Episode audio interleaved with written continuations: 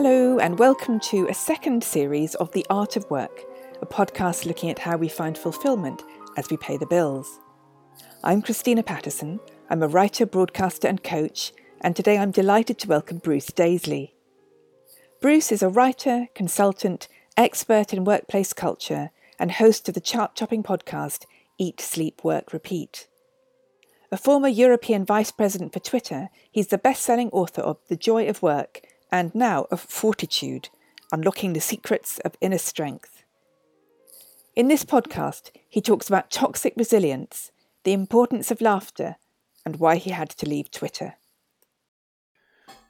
So, welcome to the Art of Work, Bruce. I'm really thrilled to have you on the podcast, and I loved Fortitude, and I I smiled actually when um, when I saw the title because both of my books are kind of about resilience. They're not a, my first one's called The Art of Not Falling Apart, and it's kind of mix of memoir and interviews about how we cope when life goes wrong. It's not a business book about, you know, resilience courses or whatever.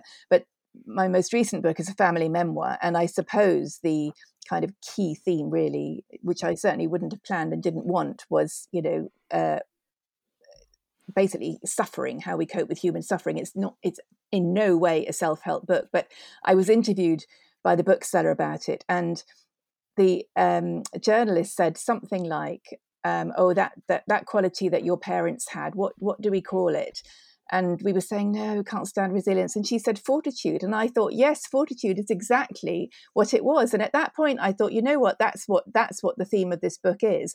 And i've never seen a book called fortitude so i was really really intrigued to see mm. that you'd written one. It's and it's quite an old fashioned word. So first of all what made you alight on that title um, so I wrote a previous book called The Joy of Work, and uh, and we'd really struggled with the title for that. It had previously been called like New Work Manifesto and various things like that. Mm. And then the publisher said we don't like the word manifesto. Fair enough. Anyway, the um, I think Joy of Work was the publisher's uh, suggestion, and um, and like you know if you went back through the the age of time there was a book called the joy of sex and i think he saw it as like a play on that you know i hated it i hated the name of it oh, really? and uh and so and so when it came to um, the second book, I was really clear from day one. I wanted a word that was synonymous with resilience, but wasn't resilience. Mm. And so, you know, from the very first draft, the very first um, putting sort of a, a, a, pen to paper, I've always had this word fortitude in my head because it mm. was just like it's synonymous and but it feels robust exactly and singular and different. Anyway, the the publisher was like when when the proposal went in, the publisher was like, okay, and we'll come to the title next. And I was like, that's the only non-negotiable. that's the only, that's the only thing I'm not going to change. I changed the title last time and I hated it and I and I was really upset with it. I'm not changing the title this time fortitude sounds to me like a more grown-up word. I mean, we'll get on to business books in a minute, and they're kind of endless buzzwords, which is not my world. Although I do, I you know, I do bits of corporate work, and um, well, for example, um, you say in the prologue. You've become acutely aware that a consensus can build up around a topic that parrots the views of a small number of experts and ignores the inconvenient, con- contrary voices of others. I call these books smart ass thinking. I can't stand them. I find it baffling that people in the business world are so taken in by them. Why are they so popular? Yeah, and you know specifically the um, that was you know with reference to the the phenomenon that exists right now is all these resilience courses either for kids or in workplaces, and you know so the way it generally works is a contractor, a, a, wellness company will come in and say, We'll do you a resilience course. In itself, an interesting prospect, but it's an unregulated space. Mm. And, you know, beg the question for me. People said to me, Oh, well, I got sent on a resilience course at work. It didn't work. And that begged a really interesting question because then you're like, Okay, what is that resilience course? Because, you know, if I said to someone, uh, I've got a course and it's going to make your health, you know, 50% better, then you might say, okay, how are you measuring that? How, by what, what metric? Or, you know, if I say I'm going to make you, you know, I'm going to make you run far faster, you, have got a very uh, evident way to measure it. But in terms of saying to someone you're going to make them more resilient, and you know the the reason why it became relevant is because actually, whenever you look at some of the most famous interventions for resilience, they don't work. And so then I was like, okay, this is really interesting. You know, the US military spent in excess of half a billion dollars sending its employees on a resilience course. And the good news is we're able to see the assessments of that either through the reported resilience of those people or through um, you know the, the take up of the course whenever the, when that course was made voluntary no one at all attended. Um, or you know the, most of the resilience training is based on the work of a sort of a pocket of american psychology and you know a, a couple of really big iconic names. And their work has been very heavily researched by independent uh, researchers and has been demonstrated to have you know the same effect as a control group. So mm. you'd you'd broadly declare that as having no result. So i was just intrigued. Wow. So we've got all these resilience training courses that people are being sent on and they don't work and we can prove they don't work. What on earth is going on here? So we've got people who are you know, I've just uh, literally come off a call where a company was like, you know, the bosses have decided that we need resilience training, we need a resilience webinar. So we're surrounded with all this resilience talk, and yet the product that has been produced to solve it doesn't work. It struck me, struck me as this really interesting issue, and actually. The book is part investigation. It's like it's part sort of trying to get to the bottom of where all this comes from, why we spread so much hokum on, hokum on it, and why, in truth, we miss the solution to all of these things that sits plainly in plain sight directly in front of us. Fascinating, and and one of the things you mentioned in the prologue is your trip to Lebanon and the um, a very pithy assessment of resilience made by um, somebody who was again constantly told about uh, the, the their, their resilience. Tell us that story. Yeah, so my partner's Lebanese, and and we we go to Lebanon probably a couple of times a year. And we were in Lebanon a couple of years ago. There was this phenomenal, very um, very sort of movie like uh, explosion that took place. If you if you YouTube uh, Beirut explosion, you'll be reminded of this extraordinary thing: biggest peacetime explosion in any city, uh, third biggest explosion in in any city in history after the two uh, atomic bombs in Japan. And, you know, it felt like it. We were a couple of miles away and uh, we were really fearful. You know, before you know what's going on, we probably had an hour where we didn't know what was going on. But what we had known is that the building shook like the biggest earthquake that I could imagine. And then all of the windows were sucked out. And let me tell you, the, the sound of air leaving a room which I presume was, you know, now sort of being sucked in to feed the explosion. But the, the sound of air leaving a room is this haunting noise that you've never really heard in real life. Um, and it's like this sort of sucking, screeching sounds that, you know, you look at each other thinking, I don't want to let on how scared I am right now, but I'm really, really scared. Mm. Um, and, you know, what happened was that it became evident what had happened was this government led incompetence that led to this explosion. Loads of explosives left unattended in the port. But all of the Lebanese people said, well, the world will help us now. The, the, economy had collapsed. Everyone had lost their lifetime savings. The, the currency was in free fall. And, you know, this, it felt like the final insult. It felt like, you know, a, a 10th goal when you, when you were already, already losing 9 0. And the expectation on the ground was, oh, uh, the world will come and help us. France will help us. The, the Americans will help us. Europe will help us. And uh, so everyone was like really expectant, please help.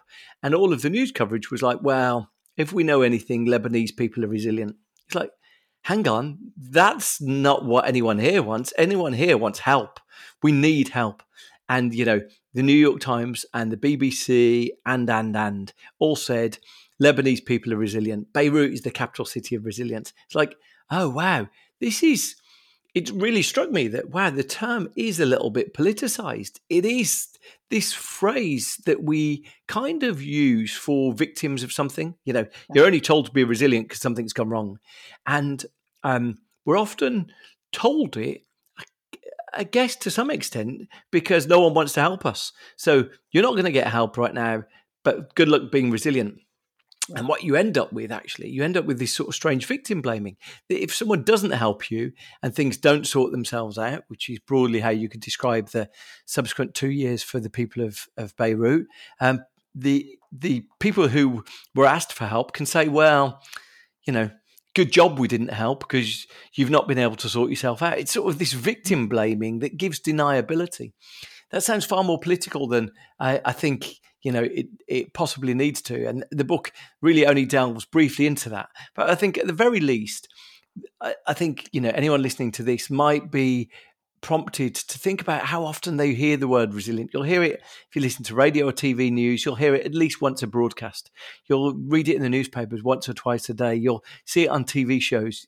You know, I, I spent a couple of days going through the websites for British schools, and I struggled to find a single school that didn't have resilience or growth mindset on it. So these words are around us everywhere, and we we might invite ourselves to think, well, if this thinking is everywhere around us, then why does no one hold it to account when it doesn't work? Why does no one say that resilience training course did not make anyone more resilient? It's just really strange how we kind of give it a pass. Yeah. Um, I I was asked to do a growth mindset workshop in a school some years ago, and I needed the money, and I did it, and I made a total hash of it. It was one of the most embarrassing things I've ever done, and I had to gather up the feedback forms at the end of the day, and they were, you know, they were not good. And I thought, yeah, well, it's rubbish, isn't it? I just don't believe in this stuff, um, and I can't do anything well if I don't believe in it, which is probably why I'm not in in you know a job I'm freelance but um, um, I mean, I, I have to admit, I was delighted to read about Martin Seligman's, uh, you know, being the, the guru of positive psychology. I've always joked that I'd write a book.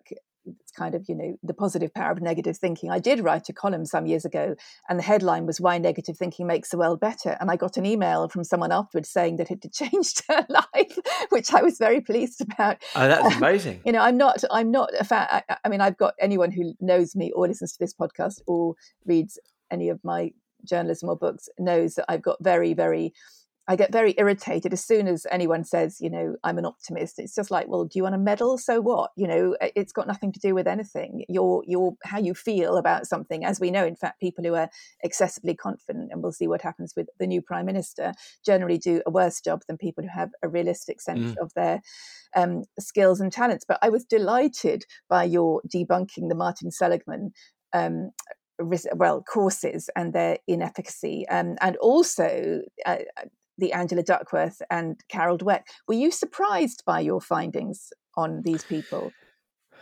It's really interesting because um, i felt that chapter acts as a little bit of a punctuation really. The book sort of starts with all these stories about um, remarkable success and and sort of uh, interesting things. And actually, at the end of the book, there's quite a few stories of where resilience lies. You know, there's one chapter with just three stories. This the final chapter's got a, another example, and so this chapter, which is effectively sort of marking the homework of all the people who've gone before, to some extent, felt like the meat in the sandwich. Mm. I felt like I had to do it, and um, but it it felt like you know quite often when people are telling me they're listening to the audiobook, I always think, oh, I wonder what they'll make of that chapter.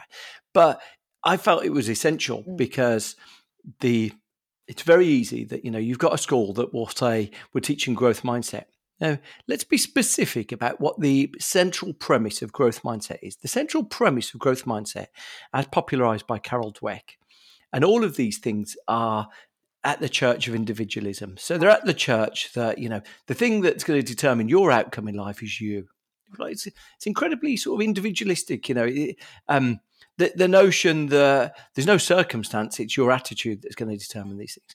And the, the original growth mindset research said that they changed, I think, two or three words. They um, they gave people a, an exercise to do, and they they got a relatively low score on it by design.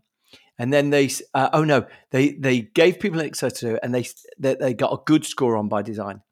And they variously gave two groups different uh, responses. They said to some, You did really well on that because you tried hard. And another group, they said, You did really well on that because you're clever. and um, and the conclusion was, and it's remarkable the extent of it in the original research, that those who were praised for hard work went on to achieve much better results than those who were praised for being clever. That was it. Three words is what the essence of it. And it achieves about a 70% shift in, in outcome. And it's quite a facile piece of work to the extent that um, one researcher, I mean, I spent a long time going into the research of, this. One researcher said there's one thing that all of the successful replications of Carol Dweck's work have got in common.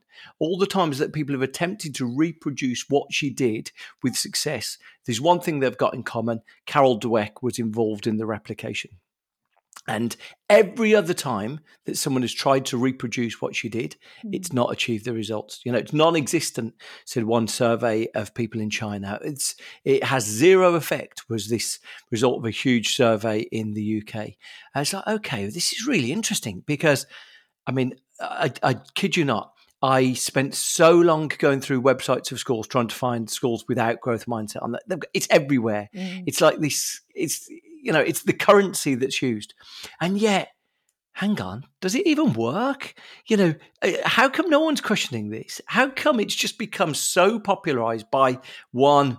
I mean, I don't know if you've read that book, but it's an awful, like mm-hmm. a really sort of um, unrewarding book. But it's like it's been heavily popularized, and then you you sort of struck with, wow, because because it's so ubiquitous, no one's asking to see the working on it. Mm-hmm. And so mm. that's to, to the, the, quotation from the book you uh, you open with. I was just really struck by wow, when something becomes the mainstream, no one goes back and checks. So yeah, mm-hmm. you know the work of Martin Seligman. I see Martin Seligman as um, as like the Robert De Niro of psychology, in the sense that he did some really good work.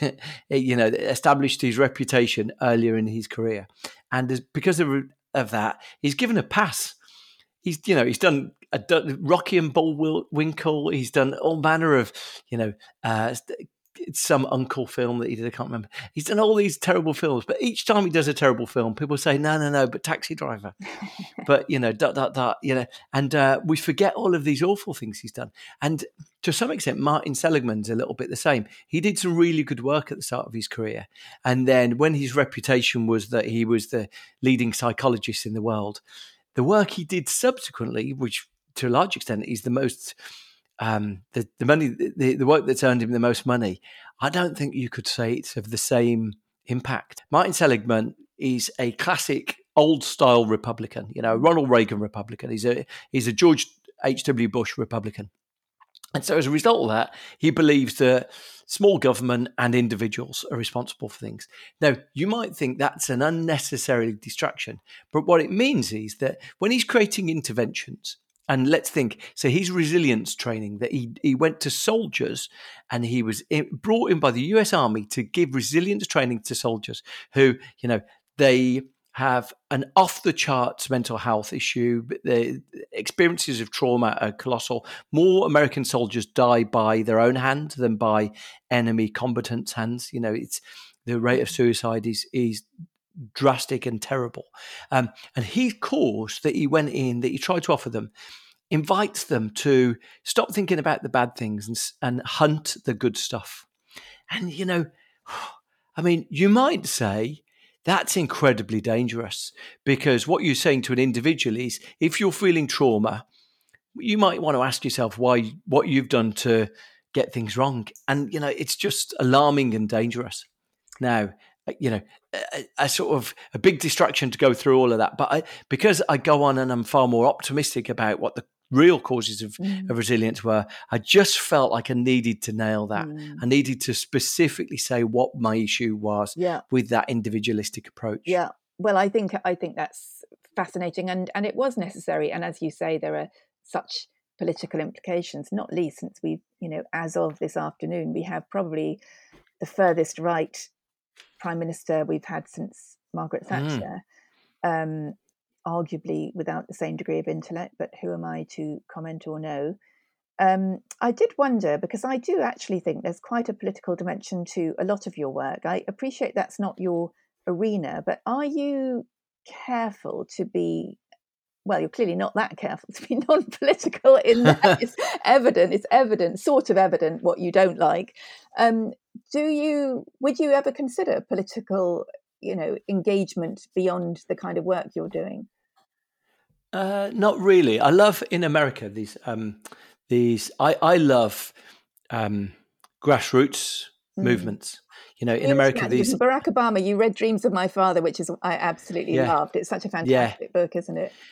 and and there's an organisation in the US called the Sunrise Movement, which is um, sort of self-organised ecological protest. It's the equivalent in a slightly more sort of charming way. It's the equivalent of Extinction Rebellion, but in mm. a sort of rather less prickly way. It's like you know, loads of Gen Z kids self-organising. Um, so that's the stuff I'm really interested in. Sort of you know whether there are movements that ex- that are self-creating and self-perpetuating. Mm. I'm really intrigued with mm. in that because I think this is sort of a weariness of uh, top-down politics. Absolutely. No, look, you know, we're, we're, not going to lose that anytime soon. but um, you know, those are the things that really inspire me and really interest me. Do you see yourself as an activist? You know, when I left Twitter, I um, I, I used to work at Twitter. When I left Twitter, I, I was like the first. Used to work at Twitter. yeah, yeah, yeah, yeah, yeah. I did. I used to work for Twitter. I used to, um, I used to uh, do a sort of fairly um, a high status job there, I guess, if you wanted to be blunt about it. I ran Europe, Middle East, and Africa for Twitter. Um, and when I left Twitter, I was like, okay, I want to get involved in ecological stuff. I want to feel, I want to feel like, and it's very difficult actually. I sort of trained, I applied for the Al Gore climate reality mm-hmm. thing. I trained under Al Gore for that. Um, and it's very difficult to know what your next step is in these things, you know unless you're going to start a movement or do something yourself, mm. it's very difficult to insert yourself, especially as an outsider. I think I'm mm. quite an outsider. Very difficult to insert yourself in these things. So, yeah, I think the challenge for a lot of people. In fact, that was the other thing I was going to mention previously. There's a there's a really interesting uh, Instagram and Twitter account called Run for Something. It's an American account, and I, what I love about it is that it's trying to set up a, you, a young generation of diverse political candidates to, to run for office.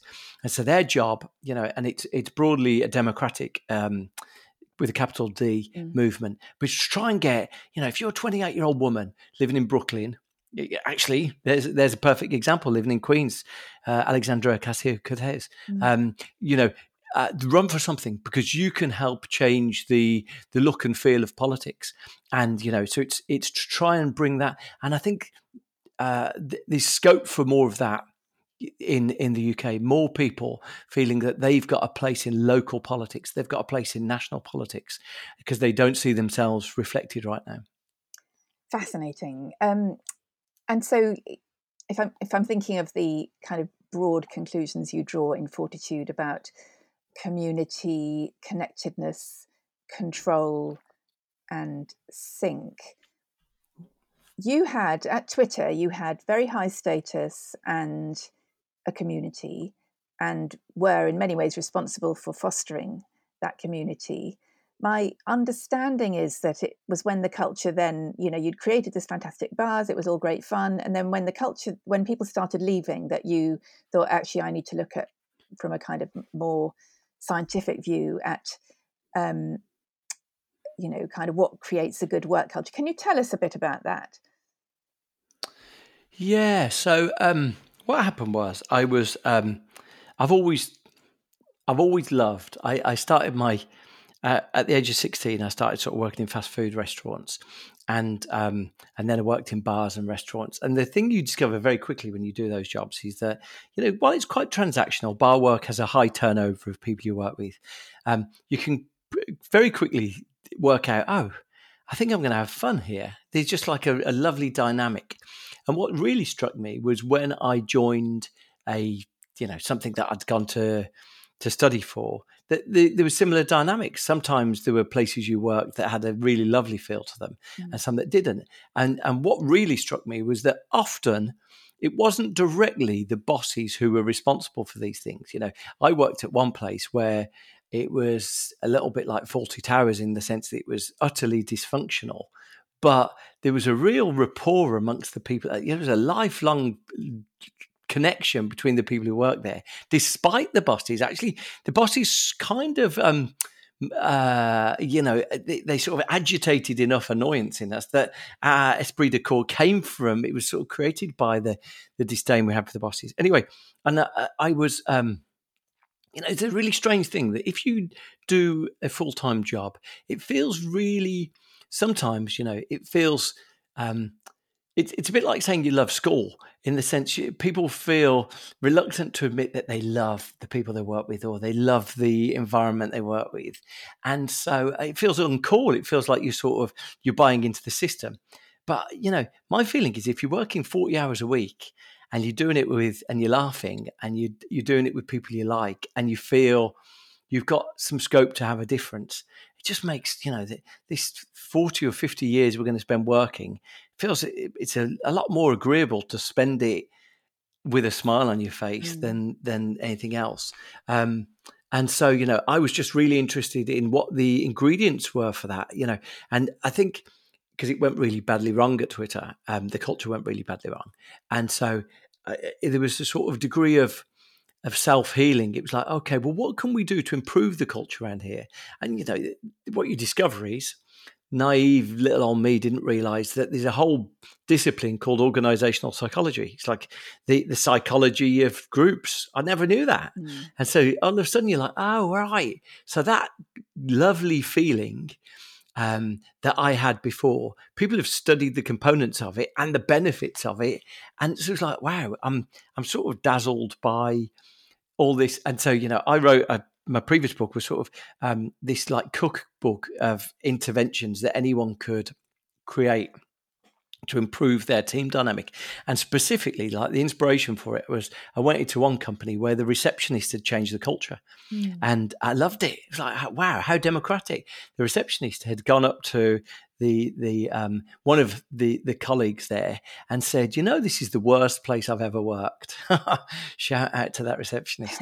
and um, and she said, "This is the worst place I've ever worked. the The culture's awful. Um, you know, like no one talks to each other." And so she, because no one responded to that, she took it into her own hand. She sort of went out and she bought, you know, a a carrier bag full of potato based snacks. She laid them all out on paper plates. She sent an email around the office saying, Ladies and gentlemen, it's the best time of the week. It's Crisp Thursday you know, before long, the next week they were having crisp sampling Thursday, where they had, you know, Italian versus Chinese based snacks.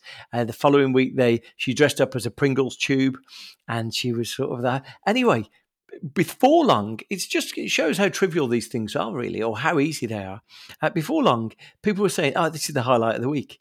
This is the best part of the week, Crisp Thursday." It's like, wow, someone with the minimum of effort had been the agent for change. Mm. And I loved how democratic it was. Mm. I loved the fact that, you know, you like there's so many books about leadership. There's so many books about like, you know, how the bosses could be the authors of success. But there's not many about, oh, ignore what the bosses want. Let them talk about strategy, even though it's, you know, things are going to ruin. Um, how can we do something that's just going to make our lives better? And that was the sort of the spirit behind it, really. That subversive idea that all of us can make our jobs more agreeable. It's so funny because I loved it when I read that that story in your book. I I was absolutely thrilled because I knew nothing. I ran an arts organization for a while 20, 20 years ago and uh, a very small arts organization and um, I've always been mad about crisps, so much so that some people call me Crispina. and um, on the slightest excuse, tiny bit of good news, I'd go out, get bottles of cava, kettle chips. I started a poetry reading group and we had margaritas on the roof terrace. We had the 545 on Friday where we all knocked off and went down to the bar. I realized, and then I wrote, um, I did some research into the NHS when I had some bad experiences of it more than 10 years ago. And to my absolute horror, I was asked by the chief exec of Surrey County Council to give a talk on how to have fun at work. Because I, I, was talking about, by then I discovered there was this thing called culture and so on. And I just realized that, you know, we had a lovely time at work because we had a lot of crisps and drank a lot. Of course, now you couldn't possibly make something based around alcohol. And you do talk, talk yeah. about the kind of downside of going to the pub. And I do see that, but I'm afraid I'm of the of the old school that always thinks you know a glass of something chilled kind of cheers things up enormously. but, um, but I loved that story because it was. Um, I mean, you know, it is these little things that can make such a huge difference, isn't it? It re- really is.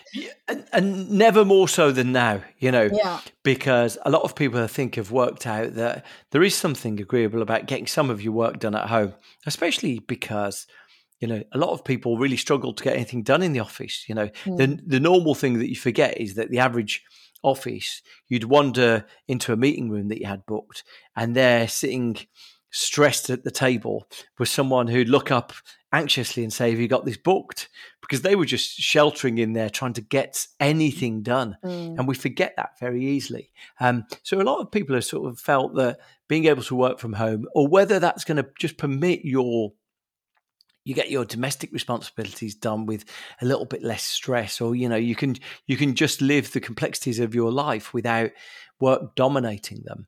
Um, you know a lot of people have found those things agreeable but what you find is that there's a really interesting bit of research that came out this summer which is that people who work hybrid people who sort of split between where they work um, the the smallest number of them really ever say that they've got a best friend at work and it's tragic, absolutely tragic. Yeah. Most of my friends, most of my friends I made at work over the years.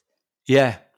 And having a best friend at work is the biggest mm. predictor mm. of whether you like your job. Absolutely. And you know, and look, you know, it feels like a bad thing to say, but when someone doesn't like their job, it haunts them. Mm. You know, it dominates their thoughts. It dwells with them. It, it, you know, it it lives in a, a, black cloud on their Sunday nights. It, you know, it fills their dreams. The idea of enjoying your job isn't a concession to to the system.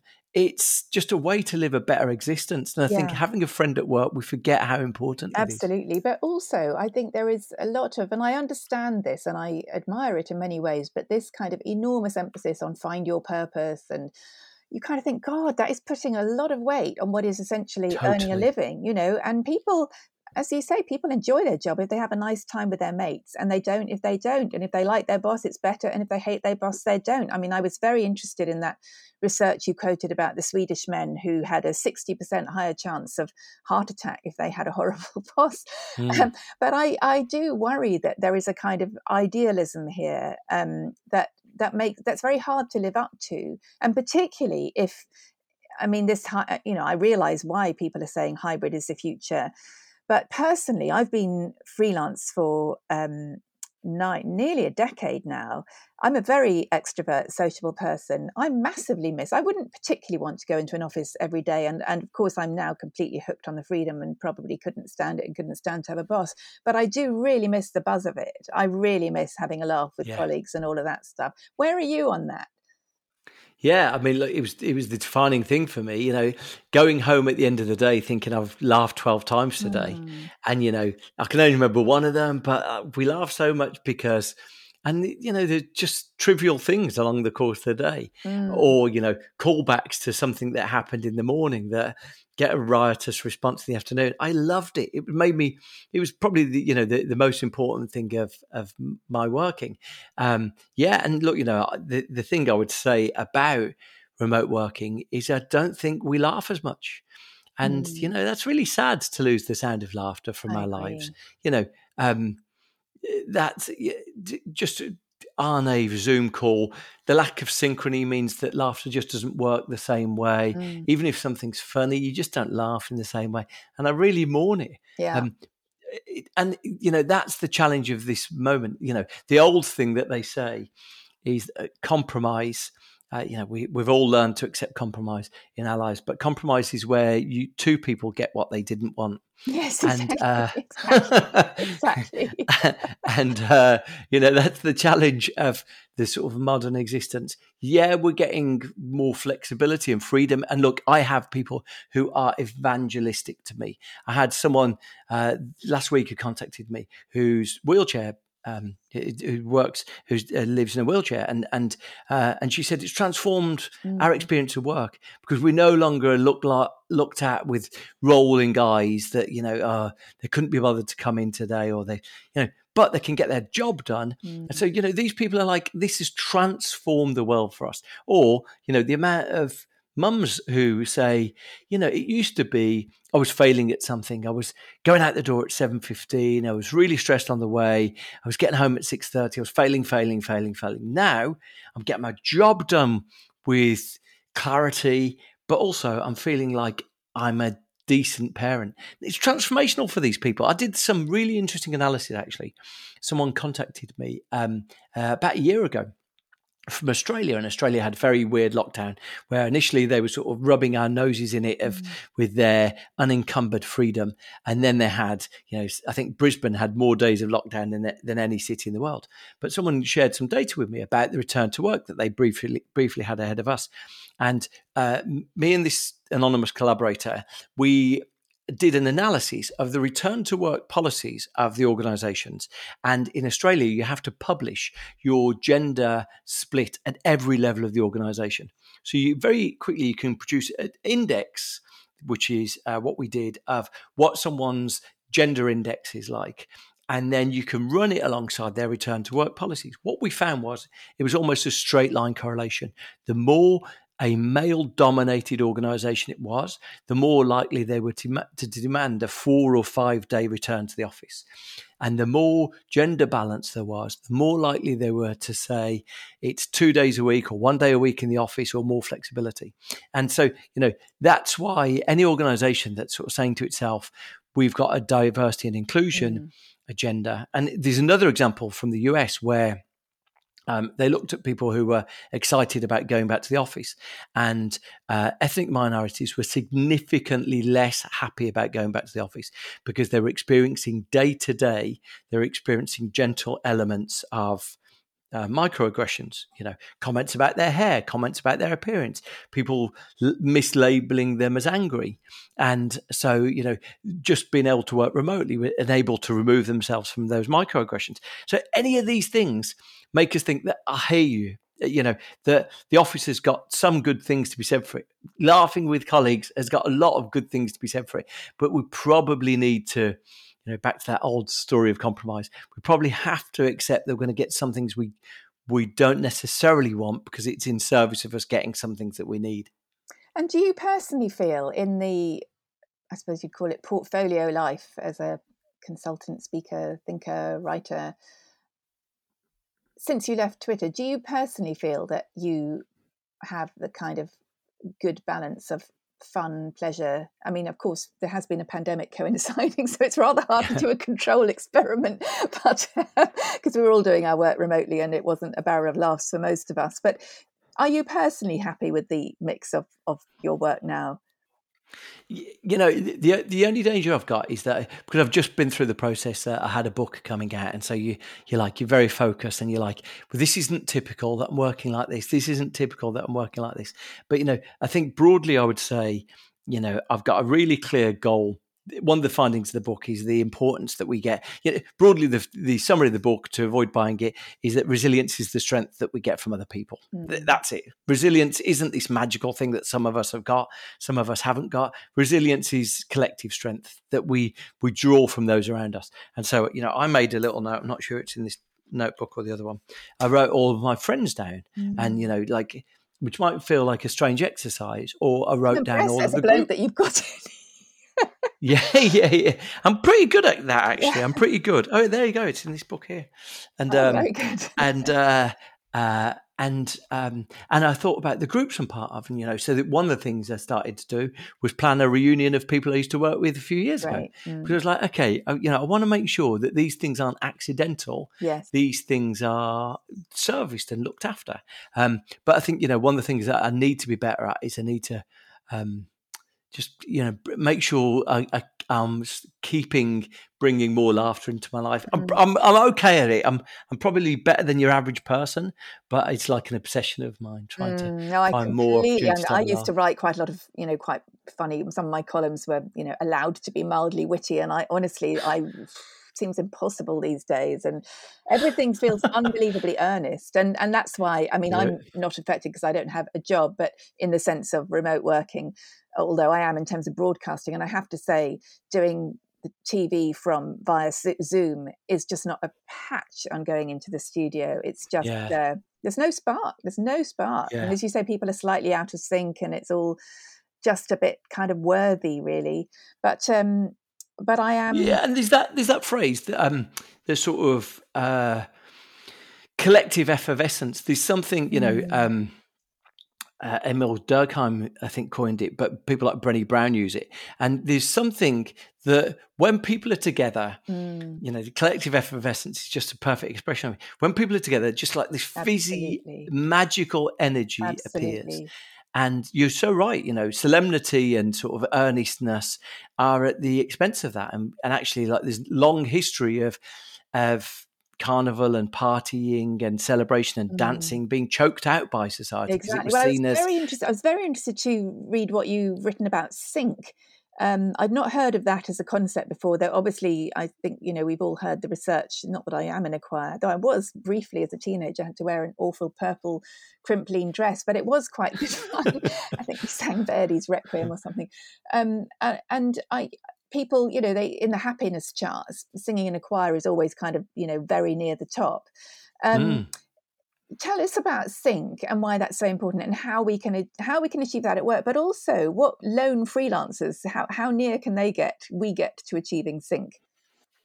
I think more than anything, uh, firstly, it's an understanding of, of all of these things that some of the things you can't synthesize at home. So yeah. lone freelancers really need to be aware of this more than anything else. You know, like, okay, you've got this wonderful flexibility or liberty, but actually knowing that spending time to maybe go to do something with other people is you know self-protective is a, a, a like it's a really important lesson that i've got mm. um, for myself um, yeah I, th- I, think just there's something about feeling in synchrony with other people that mm. seems to unlock the magical stuff there was there was uh, a beautiful sort of semi-philosophical thing that I saw the late chief rabbi, Rabbi Jonathan Sacks, wrote, and he was musing on. I think it originated uh, uh, initially from a conversation he had with the Dalai Lama, and he was talking about how the um, the, the Jewish people in history, because they had no place to call home, they were transferring their culture through actions and deeds and words in a way that was far more important than, than other communities. And he used this phrase. He said, "There's a word in the Old Testament. There's a word in the, their Bible that that um, it appears eleven times, and you know it might seem like you, you skim past it. It's this word simha, and it means joy. It means shared joy. And he said, actually, you know, it, it, you shouldn't be underestimated when it comes to the transference of our values, of what we hold dear, of who we are these moments of joy are some of the most important parts. And it goes to the heart of rituals. It goes to the part mm-hmm. of, you know, if any of us sit there, gosh, we're closer to the end of the year than we could have even imagined, you know, on New Year's Day when like the, the year seems this impossibly long thing and already we're two thirds of the way through it. But um, you know, when we get to the end of the year, we'll we'll sort of reflect on our favourite moments of the year, and there are almost always moments of shared experience, shared joy. Mm-hmm. You know, mm-hmm. it's very rare that your favourite moment of the year will be you closing a book and you know doing, but it could be, but it's often. Ah, oh, I had that lovely dinner with this person. Yeah. We gathered with this person. We went for a long New Year's Day walk with this person. It's like they're shared experiences. Mm. And I think, you know, that for me is a really important reminder of how any of us get through life, how, you know, for organizations or families or individuals. Mm. And you are, grew up on a, on a council estate in Birmingham, which is probably not true of all that many tech titans, even if you're not necessarily a tech titan anymore, you're a titan of something else. I don't know what. um, um, what would you say were, I mean, how, I, I mean, what, there's a what's the there's a word for it now it's not decoding it's something about you know when you when you make a transition from one class or background um i mean what, what was your code switching of, sorry what was it code switching yes code switching that's it yeah yeah um what was your model of work growing up and what were your ambitions as a child work wise um yeah I, I, I think I, I, really didn't know. I really didn't know. Um, you know, I had no model of work. My my mum had worked in the Cadbury factory and then became a receptionist, mm. and then my dad had been a bricklayer, bricklayer, and then he did night school and he became like a salesman, sort of sold container shipping. Uh, um, and so, you know, I hadn't I had no idea really of, of, you know, I just wanted to try and get an office job, mm. that and that's as broad as it was. So mm. I had no notion of what jobs were. Um, I wanted to get an office job, and that's it. I had, you know, so as a result of that, when it came to like um, careers, I I had no idea. I went to university and then I saw other people applying for like milk round jobs, you know, where recruiters would come in. And so I applied for legal jobs. Um, and I did really badly in that because I don't think I really understood what the the job I was applying for was. Um, yeah, I had I had a very rudimentary knowledge of what jobs to even aspire for. I had you know had no role role model to understand really. And what and so for you and ending up because I know you you put together this incredible um, sort of cartoon CV which got landed you your first job, um, and then you end up at uh, YouTube, Google, uh, Twitter. How much did that feel like what, what, did that i mean i know these things happen so gradually that you you don't think day to day oh wow i'm a kid from a council estate who's now vp uh, emea of twitter but did, did you did you have that uh, any sense of kind of because class wise um, as we know these industries well most high paying industries are dominated by middle class and you know well off people did did what was that like for you did did you did you have to kind of did you have lots of natural confidence that enabled you to deal with that, or how did you make that transition?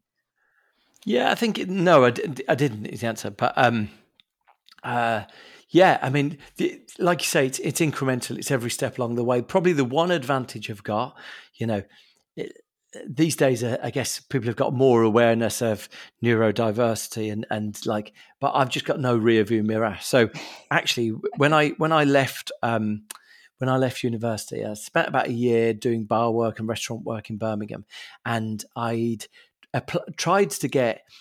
You know, I didn't know what jobs there were, so I thought, well, what am I interested in? I was obsessed, and I remain obsessed with pop music sort of new con- anything that's released in the last four weeks is what I'm always obsessed with, and um, and so I applied for jobs at record companies, which is why I do that cartoon CV, and I actually got offered a job as the post boy of Virgin Records. A woman called Karen Harries offered me the job, and. Uh, uh, Oh no, Karen, Karen Hayward was at Virgin Radio. So who offered me the job at Virgin Records? Anyway, I uh, the the job was I had to drive down to the post office uh, every morning. Well, I didn't have my driving license, so I said to her, "Okay, listen, I'm going to take a an intensive driving course for the next week and a half, and if I pass, I'll start the job in two weeks, three weeks, and if I fail, I'll phone you up and I'll give you the job back." Anyway, I failed. Oh, no. I failed. I didn't observe properly on a corner. And you know the thing about that is that albeit I went back then and I went back to working in International Convention Centre serving drinks. I went back to sort of working at the Grand Hotel.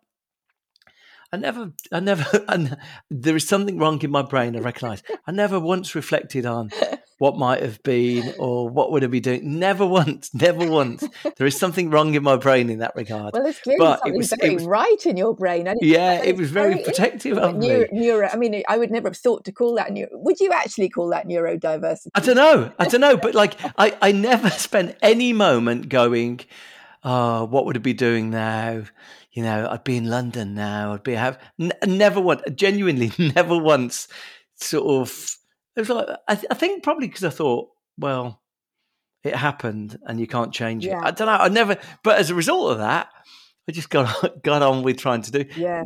And you know, I, the the one moment when I got to YouTube and the record industry had had a subsequently catastrophic 15 years with illegal downloading, I thought, oh yeah, you're probably better off now not having been through the record industry the last 10, mm. 15 years mm. because, you know, you're at a better place. But yeah, no, I'm, I'm, I'm very fortunate that I had no rear view, view mirror because otherwise you sort of, you know, very easy to get caught up in a life of regret and remorse, right? What has been your biggest knockback at work and what got you through it, apart from lack of reflection? yeah, probably the, the hardest thing for me was, you know, I worked when I joined Twitter. Um, and I'd joined, and there'd been a lot of abuse on YouTube. When I was at, at, YouTube, people used to say, you know, the worst place on the internet was the comments on YouTube. And so, and it was horrible. It's much better now, actually, but it was horrible. It was, you know, a lot of homophobia, a lot of misogyny, a lot of racism. Like, you know, just it, it made for a really unsavory place. Anyway, um, when I went to Twitter, um, when I'd first joined Twitter, Twitter was, Twitter was like this frivolous place where celebrities would be talking to each other. You know, actually, there was a there was a joy of female voices. Mm. Caitlin Moran used to say, "Wow, this is like a place where women can come and be funny."